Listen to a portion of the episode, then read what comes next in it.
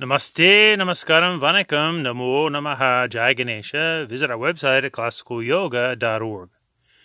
Continuing reading from The American Dream, Waking Up, a book I published in 1993.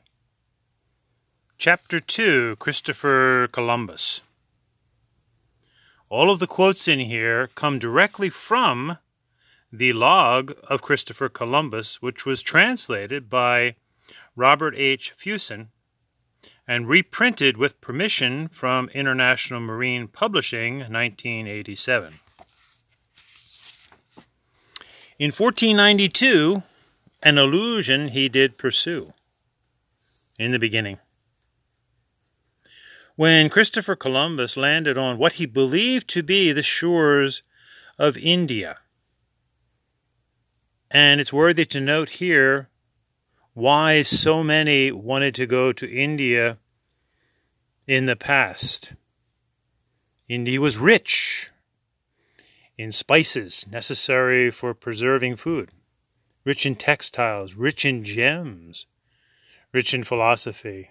What we see today in India is the outcome of thousands of years of invasions and pilfering, right up to the present distortion and pilfering of the once sacred Sanskrit, Tamil, Hindu religious disciplines of yoga, yogam. Columbus could not praise the land highly enough. He found the weather delightful and the land fertile and green. He saw thousands of different plants, fruit trees, and flowers, all new to his senses. Columbus expressed his delight over the vast stretches of pines from which he noted in his journal many fine ships could be made. Around the native villages, Columbus also marveled at the cultivated lands and the clear running water used to irrigate, as well as the wide, well kept roads for travel. In fact, each island that Columbus landed upon seemed more marvelous than the last. From his log, quote, I told the men with me that, in order to make a report to the sovereigns of the things they saw, a thousand tongues would not be sufficient to tell it, nor my hand to write it, for it looks like an enchanted land. When Columbus landed on the island of San Salvador in the Bahamas, he and his men were greeted graciously by the native inhabitants. Columbus often remarked, quote, from his log, I cannot get over the fact of how docile these people are. They have so little to give, but will give it all. The natives believed that Columbus and his men came from heaven. When they saw the approaching quote unquote gods, they rushed to pay obeisance and to offer food and drink. Thus it seems that in all these quote Indies unquote, Columbus encountered the kindest and gentlest people he had ever met. He could not get over their softness of their speech, their honesty, generosity, and the fact that they were always smiling. From Christopher Columbus's log, quote, I certify to your highness that no part of Castile could things be so secure, not even a shoestring was lost, However, did Columbus and his men view the values of the natives as indications of an enlightened society? Let us see. Noticing the innocence and natural humility of the natives, Columbus wrote in his log that the natives would make excellent servants, and because they apparently had no religion, excellent Christians as well. Addressing his king and queen, Columbus explained how pleased he would be to capture a few, or perhaps the entire population of natives.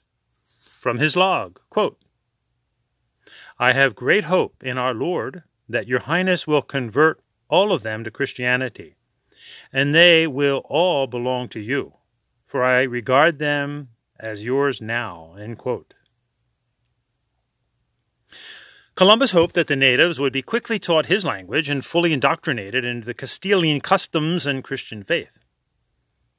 Columbus recognized that the natives were not idolaters, that they were a very meek people that seemed to know no evil.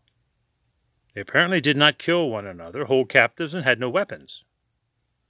Columbus was continually amazed over the fact that even a large number of the natives would run away if Columbus and his men approached them aggressively, even if they were only teasing. Yet Columbus felt compelled to see all these kind and gentle people, indeed, all the islands converted to Christianity. From his log, quote, Your Highness must not allow any foreigner to set foot here or trade except Catholic Christians since it was the beginning and the end of this enterprise, that it should be for the increase and the glory of the Christian religion.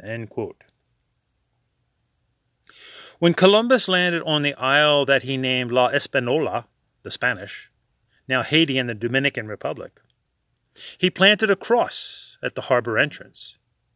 This he did as a sign of possessing the land and honoring Christianity.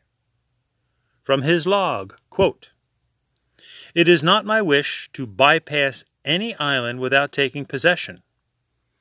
Although, taking one, you can claim them all. Columbus was also motivated by the other G factor. Call it greed, gold, or green. It is the universal common denominator for many.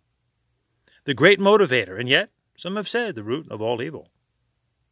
From his log, quote, I have been very attentive and have tried very hard to find out if there is any gold here. It was obvious that Columbus's motive in befriending the people and treating them respectfully quote, was not only to Christianize them, but also to find out where was the gold. From his log, quote, I believe that I am very near the source of this gold, and that our Lord is about to reveal its location. The finale. Columbus returned home with several captives, one of whom died en route, but not before being baptized as a Christian. Millions of Europeans followed in order to impose their will on the gentle natives. Villages were looted as the islands were scoured for gold and precious stones. The simple native agriculture and handicraft culture was destroyed, along with the tropical forest, to make room for the large cotton plantations to be run by slaves. The unprotected land quickly became exhausted and barren, especially in San Salvador, after which it was, of course, abandoned. Hundreds of men, women, and children were taken to Europe and sold into slavery.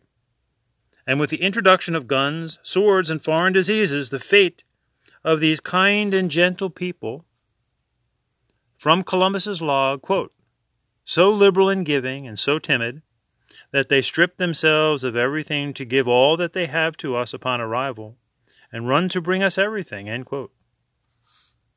These kind and gentle people and their pristine environment was fatally sealed.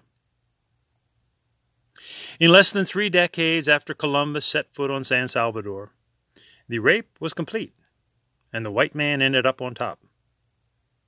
Thus, contrary to popular myth, Columbus did not discover a new world never came to America, actually, as such, but simply invaded and established culture. And because of his Christian beliefs, Columbus and others just could not see past themselves. They failed to recognize the harmony that the natives maintained among themselves and the land as an indication of their inherent wisdom. Unfortunately for them, the natives' belief system seemed to cause them to trust unreservedly they were in awe and even fear of these new, quote, gods, unquote, come to earth. While Columbus and his men, indeed all of Europe, suffered from their own illusions of their God come to earth, deluded by perverted beliefs of superiority and rightness. Today, though many Americans celebrate Columbus's voyage with joy and admiration, and indeed the skill and courage of Columbus and his crew is laudable, there are many others who look on his mission as tantamount to a Holocaust. These people would not see a righteous, religiously justified mission, but rather an arrogant effort to claim, possess, and exploit. In the subsequent centuries following 1492, one can trace the same pattern repeated again and again against other native inhabitants of the Americas, against the black race, against women of any color.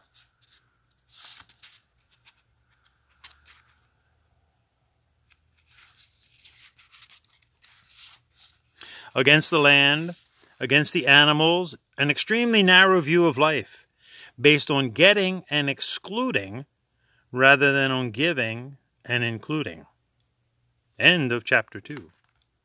Stay tuned for chapter 3 Native Americans.